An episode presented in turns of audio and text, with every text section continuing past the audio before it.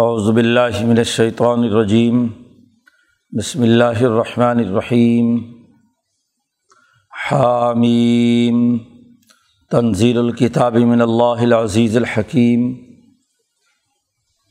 ما خلقنا السماوات والارض وما بینہما الا بالحق واجل مسمى، والذین کفروا عما انذروا معرضون قل ارأيتم ما تدعون من دون اللہ ارونی ماذا خلقوا من الارض ام لهم شرك في السماوات؟ ایتونی بکتاب من قبل هذا او اثارت من علم ان کنتم صادقین ومن اضل ممن يدعو من دون اللہ من لا يستجيب له الى يوم القيامة، وهم عن دعائهم غافلون. وحدا حشر الناس كانوا لهم اعداء وكانوا بعبادتهم كافرين وحدا تتلى عليهم آياتنا بينات قال الذين كفروا للحق لما جاءهم هذا سحر مبين ام يقولون افتراه قل فلا تملكون لي من الله شيئا هو اعلم بما تفيزون فيه كفى به شهيدا بيني وبينكم وهو الغفور الرحيم قل با كنت بدعا من الرسل وما ادري ما يفعل بي ولا بكم ان اتبع الا ما يوحى الي وبا انا اللہ نذیر المبین قلارئی تم انکان من عند اللہ و کفر طبی و شاہدہ شاہد من بنی اسرائیل علی مثلی فآمن بستقبر تم ان اللہ لا يهد القوم الظالمین صدق اللہ العظیم یہ صورت الاحقاف مکی صورت ہے اور حوامی میں صبا میں یہ آخری صورت حامیم کا معنی کئی دفعہ پہلے بیان ہو چکا ہے، روح مقطعات میں سے ہے۔ کہ وہ اجمالی اور روشن نور جس نے دنیا میں آ کر تمام غلط افکار اور عملی نظام توڑ پھوڑ کر رکھ دیے، فاق کن نظام ہم تو ان چھ صورتوں میں پیچھے ترتیب کے ساتھ ایمان کی حقیقت اور اس پر استقامت اور تربیت، پھر مشاورت سے سیاسی نظام پھر سونا چاندی اور ذخارف کے جمع کرنے کی نفی، پھر قومی انقلاب اور بین الاقوامی انقلاب کا تذکرہ ہے۔ اس صورت مبارکہ میں تقریب کے بعد تعمیر کے اصول بیان کیے ہیں۔ انقلابات جب مکمل ہو جائیں، ظلم کے نظام توڑ دیے جائیں، تو نئے نظام قائم کرنے کے لیے جن بنیادی اثاثی اصولوں اور تعمیر کی ضرورت ہے، اس کی حقیقت، اس کی بنیادی امور، بنیادی اصول، وہ اس صورت مبارکہ میں بیان کیے گئے ہیں کہ اس اجمالی نور نے آ کر دنیا کے غلط افکار اور نظام توڑ دیے اور نئے نظام، نئے فکر پر اس کی تعمیر و تشکیل کی۔ اس کی اثاسیات توحید الہی ہے دین اسلام کے غلبے کی تعمیر کی اثاسیات وہی ہیں جن کا سب سے پہلے ایمانی تقاضے کے تحت رج مومن کے خطاب میں جس کی جھلک سامنے آتی ہے اور جو اللہ زین یحمل العرش، جو عرش کو اٹھائے ہوئے فرشتے ہیں، ان فرشتوں نے جو ایمانی حقیقت، انسانیت کے لیے دعا اور معافی مانگنے والوں کی توبہ اور استغفار کے تناظر میں کی تھی۔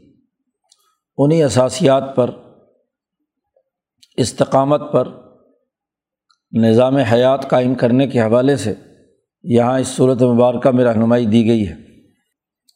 چنانچہ اس صورت کا آغاز بھی حامیم تنظیر الکتاب من اللہ العزیز الحکیم۔ اللہ کا وہ اجمالی نور جس نے دنیا میں آ کر غلط نظام ہے حیات توڑے اس کی اساس پر کہا جا رہا ہے کہ یہ کتاب نازل ہوئی ہے، بتدریج تنزیل کا لفظ استعمال کیا ہے جو پچھلی صورت میں بھی تھا۔ کتاب نازل ہوئی ہے اس اللہ کی طرف سے جو العزیز اور الحکیم ہے۔ زبردست اور طاقتور ہے اور حکمت والا ہے۔ جیسے العزیز الحکیم نے ایک شریعت متعین شکل میں انسانیت کے لیے نازل کی ہے اور تمام اقوام عالم کو اس شریعت کی اتباع کرنی ہے۔ اس کی تفصیل پچھلی صورت میں بیان کی گئی سما جالنا کا اعلیٰ شریعت من العمری فت طب احا ولا طب احوا الدین علمون تو شریعت کا پیچھے جو تفصیلی تذکرہ کیا گیا تھا اور شریعت کے لیے لازمی اور ضروری ہے، نظام کے قیام کے لیے ضروری ہے کہ ضرورت کے وقت احکامات الہیہ نازل ہوں۔ تو قرآن حکیم بتدریج نازل ہوا ہے۔ جیسے جیسے ضرورت پیش آتی رہی، تیئیس سال کی مدت میں۔ اسی احساس پر کہا کہ یہ کتاب نازل ہوئی ہے اس اللہ کی طرف سے، جو زبردست حکمت والا ہے۔ اس کے بعد یہ حقیقت واضح کی ہے کہ ما خلق نہ سماوات اول اور وما بینہ ہما اللہ بالحق۔ ہم نے تمام کے تمام آسمان و زمین اور جو ان کے درمیان ان کی تخلیق حق کے ساتھ کی ہے اور ایک وقت مقرر کے لیے کی گئی ہے۔ ایک تو حقائق کی بنیاد پر ہے اور دوسرا یہ کہ یہ ایک طے شدہ وقت اور مقررہ وقت کے لیے آسمان و زمین اور اس کے درمیان جتنی مخلوقات ہیں، انہیں پیدا کیا ہے۔ یہ لا، نہ تو لامحدود وقت کے لیے ہیں اور نہ ہی انہیں فضول اللہ پیدا کیا گیا ہے۔ گویا کہ آسمان و زمین ایک صحیح تعمیر شدہ نظام کے تحت وجود میں آیا ہے۔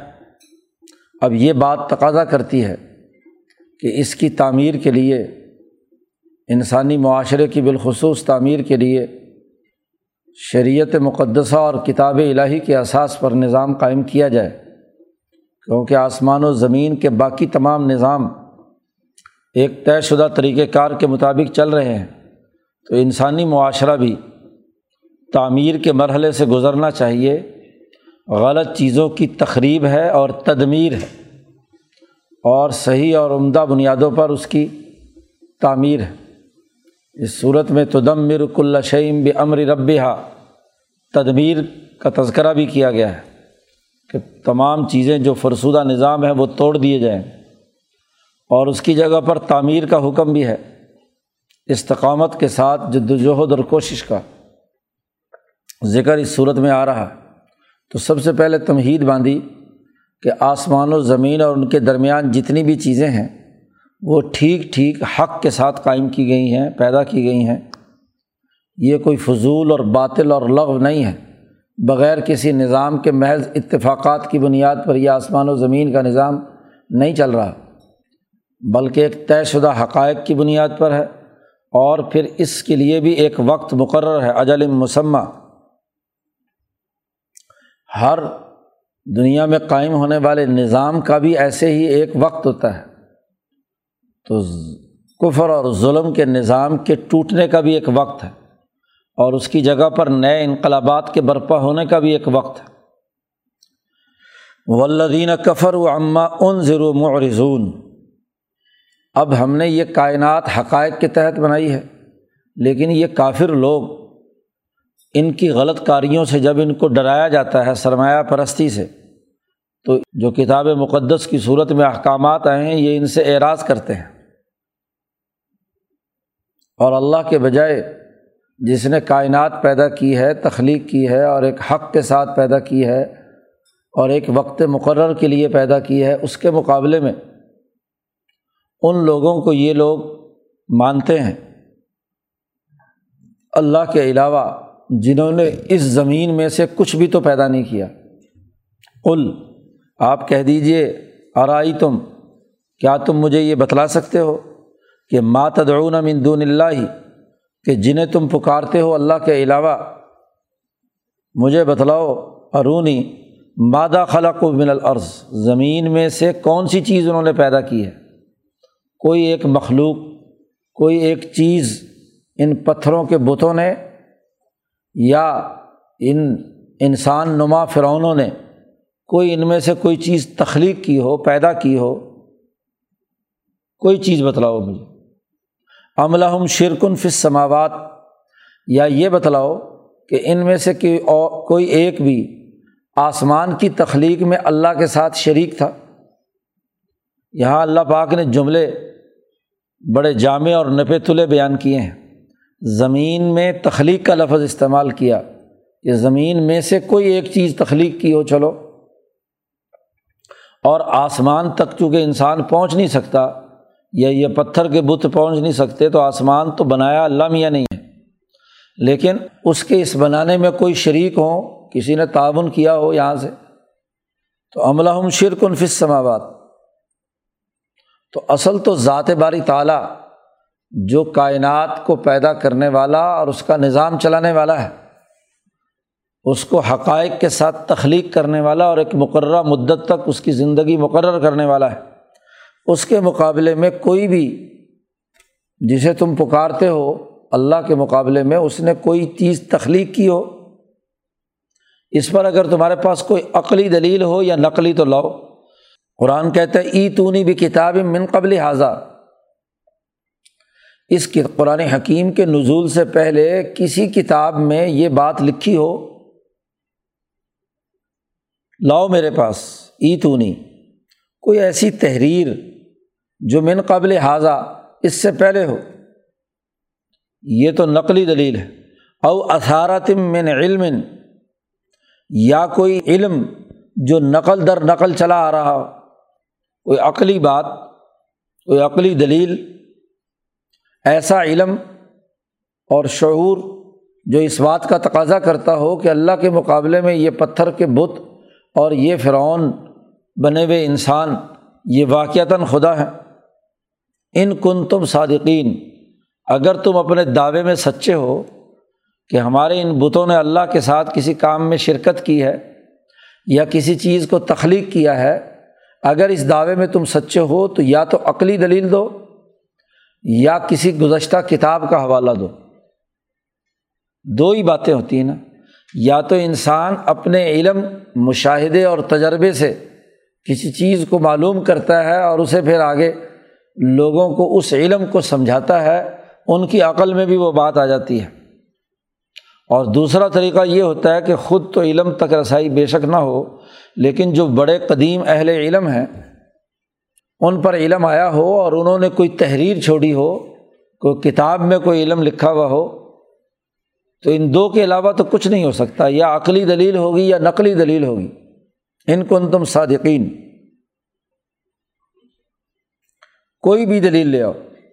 مزید وضاحت کرتے ہوئے قرآن نے کہا کہ امن اضل ممن ید و مندون اللہ اس سے زیادہ گمراہ کون ہوگا جو اللہ کے علاوہ ایسے مخلوقات کو پکارتا ہے کہ ملا یس تجیب الہو الا یوم القیامہ ایسے پتھر کے بت ہیں جن کو انہوں نے خدا بنا رکھا ہے کہ قیامت تک بھی ان کے کسی سوال کا جواب نہیں دے سکتے۔ لا یس تجیب الہو سوال کا بھی اور ان کی دعا اور پکار کا بھی کوئی جواب نہیں دے سکتے۔ یہ جو چاہے ان سے مانگیں تو پتھر کا بت اپنے پہ سے مکھی تو اڑا نہیں سکتا۔ ان کی پکار کو کیا سنے گا؟ وہ عن دعا اہم غافلون۔ بلکہ آگے بڑھ کر اللہ نے بات کی کہ یہ لوگ ان پتھروں کے بتوں کو پوجنے والوں کی دعاؤں کو بھی نہیں جانتے۔ اس سے غافل ہے اب لات منات عزا ہاں جی یہ تمام کے تمام جو بت ہیں، ان کو تو پتہ ہی نہیں کہ ہماری پرستش ہو رہی ہے۔ جی یہ انسان تھے، نیک لوگ تھے، دنیا سے چلے گئے، نیکی کر کے اب ان کے بت بنا لیے۔ تو وہ خود تو غافل ہے انہیں کیا پتا کہ میرا ہمارے ساتھ کیا ہو رہا ہے بعد میں۔ اور اس پتھر کے بت کو کیا پتا کہ میرے ساتھ کیا ہو رہا ہے؟ وہ مان دعا اہم تو جب انہیں ان کی پکار کا ہی نہیں پتا، تو پکار کا جواب کیا دیں گے؟ خدا تو اسے ماننا چاہیے کہ جو پکار سنتا ہو اور پکار کا جواب دے سکے۔ تو ان کی حالت تو یہ ہے کہ وہ من دعا اہم غافلون۔ بلکہ اس سے بھی بڑھ کر اللہ کہتے ہیں کہ ویدا حشیر الناس ہو جب ان تمام لوگوں کو جمع کیا جائے گا، تو یہی وہ بت جن کو یہ پکارتے ہیں، جن انسانوں کو خدا بنا رکھا ہے، کانو لہم آدا ان یہ تو اس وقت دشمنوں کی فہرست میں کھڑے ہوں گے، ان کے دشمنوں کی فہرست میں۔ کیونکہ اللہ میاں ان سے پوچھے گا کہ بھائی تم نے ان سے کہا تھا کہ ہماری پوجا کرو۔ حتیٰ کہ عیسیٰ سے بھی پوچھے گا، مریم سے بھی پوچھے گا امبیا سے، عزیر سے بھی پوچھے گا۔ کہ بھائی تم نے کہا تھا کہ ہماری پوجا کرو، وہ کہیں گے ہاشا للہ، سبحان اللہ، ہم یہ کیسے بات کہہ سکتے ہیں؟ وہ تو ان کے خلاف گواہی دیں گے کہ انہوں نے اپنی خواہشات، اپنی سرمایہ پرستی، اپنی دولت اور حوث اور اپنے اقتدار اور جہ کے لیے انہوں نے یہ پھکنڈ بنایا تھا، ہمارا نام استعمال کیا تھا۔ تو وہ تو ان کے خلاف گواہی دیں گے، ان کے دشمن ہوں گے۔ اور وہ کانو بھی عبادت ہم کافرین۔ اور وہ تو ان کی عبادت کے منکر ہوں گے کہ انہوں نے ہماری کوئی عبادت نہیں کی، یہ تو اصل میں اپنی خواہشات کی پیروی کر رہے تھے۔ جیسا کہ پچھلی صورت میں کہا افرائی تمن تخذ الہ ہو ہوا ہو کہ جس نے اپنی خواہش کو اپنا خدا بنا لیا۔ تو اصل میں تو یہ خواہشات کے پیروکار تھے، یہ ہماری تو پوجا ہی نہیں کرتے تھے۔ قرآن نے بڑے واضح دلائل کے ساتھ ان کے مقدمے کو کمزور کیا ہے۔ نہ عقلی دلیل ہے اور نہ نقلی دلیل۔ اور نہ ہی عملی کوئی صورت۔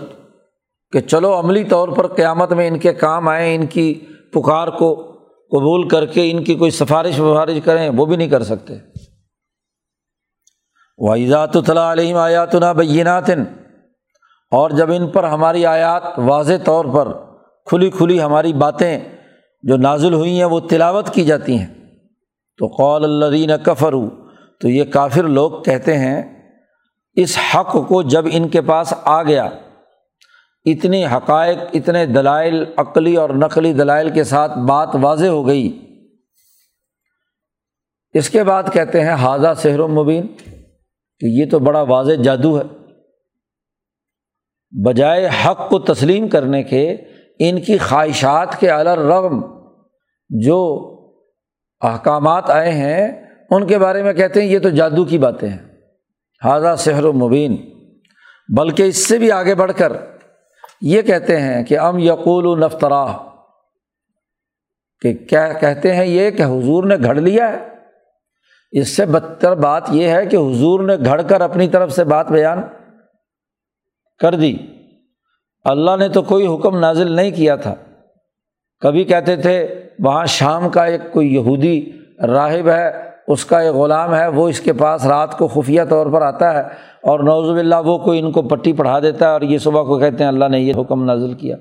کبھی کہتے تھے کہ یہ کوئی اور ہاں جی دوسری طرف سے کوئی اور آتا ہے، وہ سناتا ہے۔ کل اے محمد صلی اللہ علیہ وسلم، آپ ان سے کہہ دیجیے کہ انف ترئی تو ہوں بال فرض بل محال میں نے یہ قرآن گھڑا ہے۔ انفترعی تو ہوں فلاں تملک ان لی من اللہ شیا اللہ کے مقابلے میں تم تو میرے ہاں جی مدد کے لیے یا میرے بھلائی کے لیے تم اس بات کے تو مالک نہیں ہو کسی بھی چیز کے۔ یہ اگر بالفرض میں نے اللہ پر جھوٹ بولا ہے، تو اللہ مجھے سزا دے گا۔ اور اگر یہ اللہ کا پیغام ہوا تو انکار کی وجہ سے تم عذاب الہی میں آؤ گے۔ دیکھو چالیس سال میں تمہارے اندر رہا اور میں نے کبھی جھوٹ نہیں بولا۔ تم مجھے صادق کہتے تھے، امین کہتے تھے۔ میں کبھی کسی انسان پر جھوٹ بولنے کی ضرورت نہیں کی، تو میں اللہ پر جھوٹ بولوں گا بولا جھوٹا آدمی جو ہوتا ہے، وہ تو سب سے پہلے لوگوں سے جھوٹ بولتا ہے، اپنے مفادات کے لیے۔ اور جب وہ جھوٹا یہاں ثابت ہو جاتا ہے، تو پھر اللہ پر بھی جھوٹ بول لیتا ہے، کیونکہ اس کو جھوٹ کی عادت ہے۔ تو آدمی چالیس سال کی عمر میں جا کر تو میچور ہو جاتا ہے۔ اس سے پہلے تو کوئی غفلت سے بات ہو سکتی ہے، اونٹ پٹانگ یا کوئی غلط غلط لیکن میری تو چالیس سال کی صاف شفاف زندگی تمہارے اندر ہے۔ ذرا سی بھی کسی معاملے میں میں نے کسی انسان سے کبھی جھوٹ نہیں بولا۔ تو تمہارے کہنے کے مطابق میں صادق بھی ہوں اور امین بھی ہوں۔ تو آج میں اللہ پر جھوٹ بولوں گا بھلا۔ اور بال فرض اگر میں نے جھوٹ بولا ہے تو اس جھوٹ کی سزا تو مجھے ملے گی نا۔ اللہ کے مقابلے میں تم تو کسی چیز کے مالک اور ذمہ دار نہیں ہو۔ ہوا علم و بیما تو فیضون فی ہی اللہ خوب جانتا ہے جن باتوں میں تم لگے ہوئے ہو۔ قرآن حکیم کو جھوٹا کہنے، اس کو جادو کہنے، حقائق کو تسلیم نہ کرنے، اس کو اللہ تعالیٰ خوب جانتا ہے۔ اور اللہ تعالیٰ میرے لیے بڑا کافی ہے، بطور گواہ کے۔ بینی و بین کم میرے اور تمہارے درمیان جب قیامت میں جھگڑا ہوگا یا آج دنیا میں تمہارے ساتھ جھگڑا کر رہا ہوں، تو اللہ میرے لیے بطور نگران کے بھی اور بطور گواہ کے بھی کافی ہے۔ اللہ مجھے بھی دیکھ رہا ہے، تمہیں بھی دیکھ رہا ہے۔ وہ الغفور الرحیم، اور وہ بخشنے والا، نہایت مہربان، رحم کرنے والا ہے۔ تو جب میں اللہ پر کوئی جھوٹ اگر بولوں گا تو اللہ مجھے سزا دے گا اور اگر نہیں ہے ایسا تو تمہیں سزا ملے گی۔ پھر اگلی بات، نبی اکرم صلی اللہ علیہ وسلم سے کہا جا رہا، آپ ان سے کہیے۔ قل، آپ ان سے کہیے، ما کن تو بدامن رسول میں رسولوں میں کوئی نیا رسول تھوڑا ہی آیا ہوں۔ مجھ سے پہلے بڑے رسول آ چکے ہیں۔ نو علیہ السلام سے لے کر عیسیٰ علیہ السلام تک کتنے ہی رسول اور پیغمبر اور امبیا آ چکے ہیں۔ یا تو میں نیا آیا ہوتا، میں نے نئی بات کی ہوتی کہ پہلے کبھی کوئی نبو، نبی ہوا ہی نہیں، تو میں نے نئی بات کہی ہوتی تو تم اس کو اجنبی سمجھتے، اچھمبے کی بات سمجھتے۔ امبیا کا آنا تمہیں بھی تسلیم ہے۔ تم جانتے ہو کہ بنی اسرائیل میں موسا علیہ السلام ابراہیم علیہ السلام اپنے باپ اور اسماعیل کو تم خود نبی کہتے ہو؟ تو اگر پہلے رسول آ چکے ہیں، تو اس میں کیا اچھمبے کی بات ہے کہ میں رسول نہیں ہوں؟ علما کن تو آپ کہہ دیجیے کہ میں بد عامن رسول رسولوں میں کوئی نیا رسول نہیں ہوں اور نہ ہی کوئی نیا پیغام لے کر آیا ہوں۔ وہی پیغام ہے جو گزشتہ انبیاء لاتے رہے ہیں۔ جیسا کہ پیچھے صورت شورا میں گزرا کہ شارہ اعلیٰ کم الدینی محمد صابی نو ابراہیم، تمہارے لیے وہی شریعت نافذ کی گئی ہے، اسی کے اصول ہیں کہ جو نو علیہ السلام، پھر ابراہیم علیہ السلام، پھر موسا علیہ السلام، پھر عیسیٰ علیہ السلام۔ اور یہ بات بھی بڑی واضح ہے، اے محمد صلی اللہ علیہ وسلم، آپ کہہ دیجیے کہ ما ادری ما یو فالو بی ولا بکم اور مجھے اس وقت یہ معلوم نہیں ہے کہ آئندہ چل کر میرے ساتھ کیا ہونا ہے اور تمہارے ساتھ کیا ہونا ہے۔ یہ اللہ کو معلوم ہے۔ ماں ادری، مجھے کوئی معلوم نہیں کہ ما یو فالو بھی کہ میرے ساتھ کیا کیا ہونے والا ہے اور یہ کہ تمہارے ساتھ کیا ہونے والا والا بکم۔ میں تو صرف ایک بات جانتا ہوں کہ ان اتبع علامہ یوحا علیہ میں تو صرف اس کی اتباع کروں گا جو اللہ کی طرف سے مجھ پر وہی کی گئی ہے۔ مجھے نہیں معلوم کہ میرے ساتھ کیا معاملہ ہوتا ہے اور تمہارے ساتھ کیا معاملہ ہوتا ہے۔ ایک بات کا علم مجھے اچھی طرح ہے کہ میں اپنی زبان سے صرف وہی بات بیان کروں گا اور میں اسی کی اتباع کروں گا جس حکم کی مجھ پر وہی کی گئی ہے۔ ماں یو حائل اور وما انا اللہ نذیر المبین اور میں نہیں ہوں سوائے اس بات کے کہ میں ڈرانے والا ہوں واضح طور پر۔ اللہ کے عذاب کے نازل ہونے سے ڈرانے والا ہوں۔ تمہارے غلط کرتوتوں کے غلط نتائج آنے سے ڈرانا چاہتا ہوں۔ اور میں وہی الہی کی اتباع کروں گا۔ یعنی یہ فرسودہ نظام توڑ کر، نیا نظام قائم کرنے کے لیے جو مجھے حکم دیا گیا ہے، میں اس کے مطابق کام کروں گا، میں اس کی اتباع کروں گا۔ کل آپ کہہ دیجیے تیسرا کل ان کے تمام دلائل توڑ کر جب یہ الزام لگاتے ہیں حضور پر کہ یہ سحر ہے، جادو ہے یا حضور نے یہ بات گھڑ لی ہے، اس کے جواب میں یہ تین کل آ رہے ہیں دلائل کے طور پر۔ انف طرح تو ہو اگر میں نے یہ بات کہی ہو، جھوٹ گھڑا ہو، تو تم مالک نہیں ہو اس بات کے۔ دوسری بات یہ کہ میں کوئی نیا رسول نہیں آیا۔ اور تیسری بات یہ ہے کہ ارائی تم کیا تم مجھے دکھا سکتے ہو؟ کیا تم، بھلا تم دیکھو تو صحیح کہ ان کانا من عند اللہ۔ اگر وہ بات جو میں تمہیں بیان کر رہا ہوں یہ اللہ کی طرف سے ہے۔ بھائی میں نے اگر جھوٹ گھڑا ہے تو تمہارے اوپر کوئی الزام نہیں ہے۔ میں جانوں، میرا اللہ جانے۔ وہ میرے ساتھ کیا معاملہ کرتا ہے؟ اور اگر یہ اللہ کی طرف سے ہے، ان کا نام عند اللہ۔ اور وہ کفر تم بھی اور تم اس کا انکار کرو۔ جبکہ وہ شاہدہ شاہد بنی اسرائیل اعلیٰ مسل ہی اس جیسی کتاب پر بنی اسرائیل سے تعلق رکھنے والا ایک گواہ گواہی بھی دے رہا ہے۔ شاہدہ شاہدم ممبنی اسرائیل اعلیٰ مسل ہی ایسی کتاب کے نازل ہونے پر بنی اسرائیل میں سے ایک گواہ گواہی دے رہا ہے۔ اس کی گواہی بھی ہو اور وہ ایمان بھی لایا ہو آمنا اس کے باوجود وسط اکبر تم تم تکبر کرو۔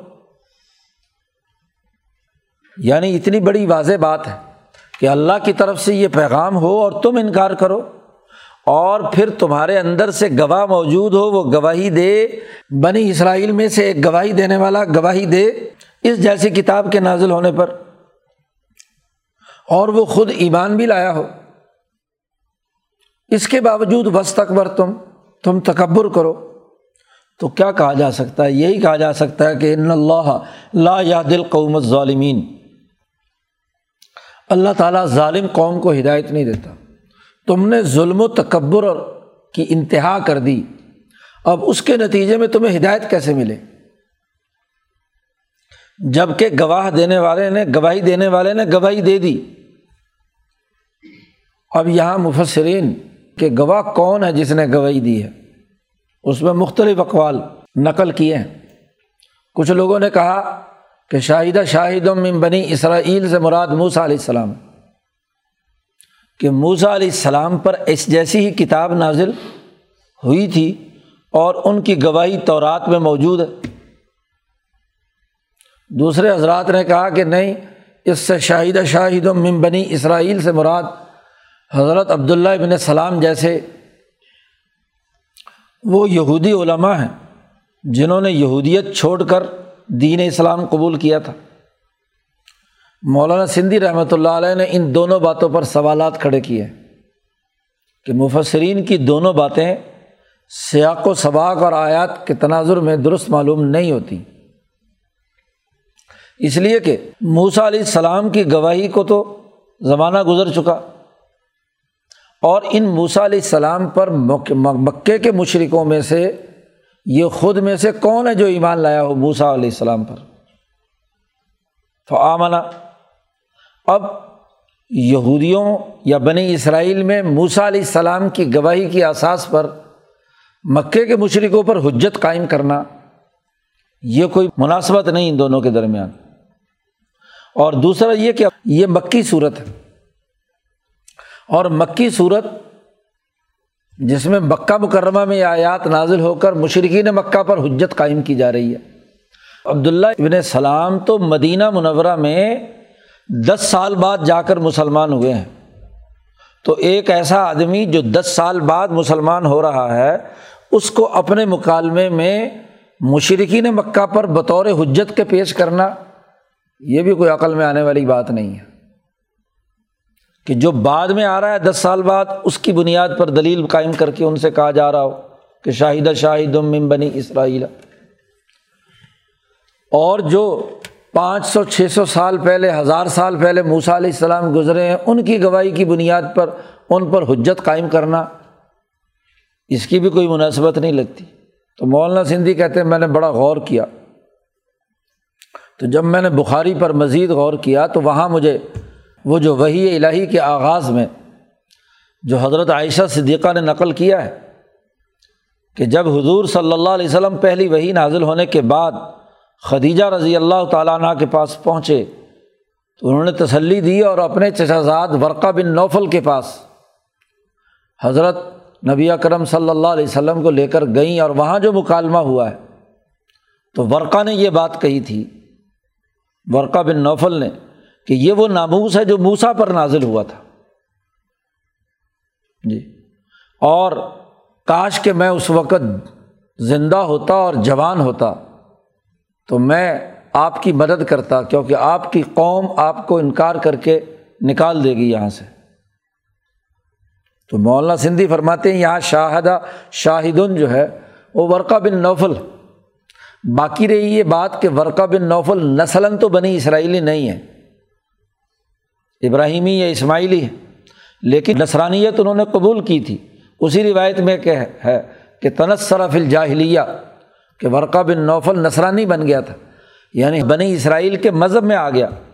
تو چونکہ بنی اسرائیل خاص طور پر عیسائیت وہ محدود نہیں تھی نسل میں، عیسائیت تو تمام لوگوں کو عیسائی بنانے، جیسے مسلمان مسلمان بنانے کا عمل تھا۔ تو بنی اسرائیل نسلاً تو نہیں ہے لیکن مذہباً وہ بنی اسرائیل میں سے اور فعامنا اور وہ ایمان بھی لائے حضور پر۔ حضور صلی اللہ علیہ وسلم کی سچائی اور آپ کے اس ناموس کی حقانیت کو قبول کیا اور یہ عزم ظاہر کیا کہ میں زندہ رہا تو آپ کی پوری پوری مدد کروں گا۔ اب ورقہ بن نوفل کا احترام تھا پورے مکہ میں۔ کیونکہ وہ بڑا عالم سمجھا جاتا تھا اور بنی اسرائیل کا عالم سمجھا جاتا تھا۔ تو ورقہ بن نوفل یہاں صحیح فٹ بیٹھتے ہیں۔ مولانا سندھی کہتے ہیں، جب میں نے اس پر غور کیا تو تب مجھے اطمینان ہوا کہ شاہدہ شاہد اصل میں ورقہ ہے۔ ہاں ورقہ کے واسطے سے کہ ورقہ نے کہا تھا کہ یہ کتاب وہی ہے جو موسا پر نازل ہوئی ہے۔ اس حوالے سے موسا علیہ السلام کی تصدیق اور تائید ورقہ نے کی تھی۔ اس حوالے سے موسا علیہ السلام دوسرے درجے میں یہاں گواہ کے طور پر آ سکتے ہیں۔ لیکن اصل گواہی جو مکے والوں پر حجت ہو سکتی ہے وہ یہ کہ ورقہ بن نوفل تمہارے گھر کا آدمی ہے، اسماعیلی ہے، اور اس نے بنی اسرائیل کی تعلیم حاصل کر کے نسرانی بن گیا۔ اس نے گواہی دی ہے شاہدہ شاہد بنی اسرائیل علام اسلحی اس کے باوجود تم تکبر کرتے ہو۔ ان اللہ لا دل قوم ظالمین بے شک اللہ تعالیٰ ظالم قوم کو کبھی ہدایت نہیں دیتا۔ اس رقوع میں بنیادی جو ان کا دعویٰ ہے، اسے رد کیا ہے۔ توحید اور رسالت دو بنیادی اثاثی امور ہیں جو تعمیر کے لیے ضروری ہیں۔ نئے نظام کے قائم کرنے کے لیے اللہ کی توحید پر یقین اور نبی کرم صلی اللہ علیہ وسلم کی رسالت اور آپ پر نازل ہونے والی وہی اس پر پختہ یقین اور اعتماد کا ہونا ضروری ہے۔ تو ان دونوں کی حقانیت اس رقوع میں بیان کی، ابھی گفتگو چل رہی ہے۔ اگلے رقوع میں مزید اس پر گفتگو کر کے پھر انسانی سماج کی تشکیل کے بنیادی اثاثی اصول وہ آگے بیان کیے جا رہے ہیں۔ اللہ تعالیٰ قرآن حکیم کو سمجھنے اور اس پر عمل کرنے کی توفیق عطا فرمائے۔ اللہ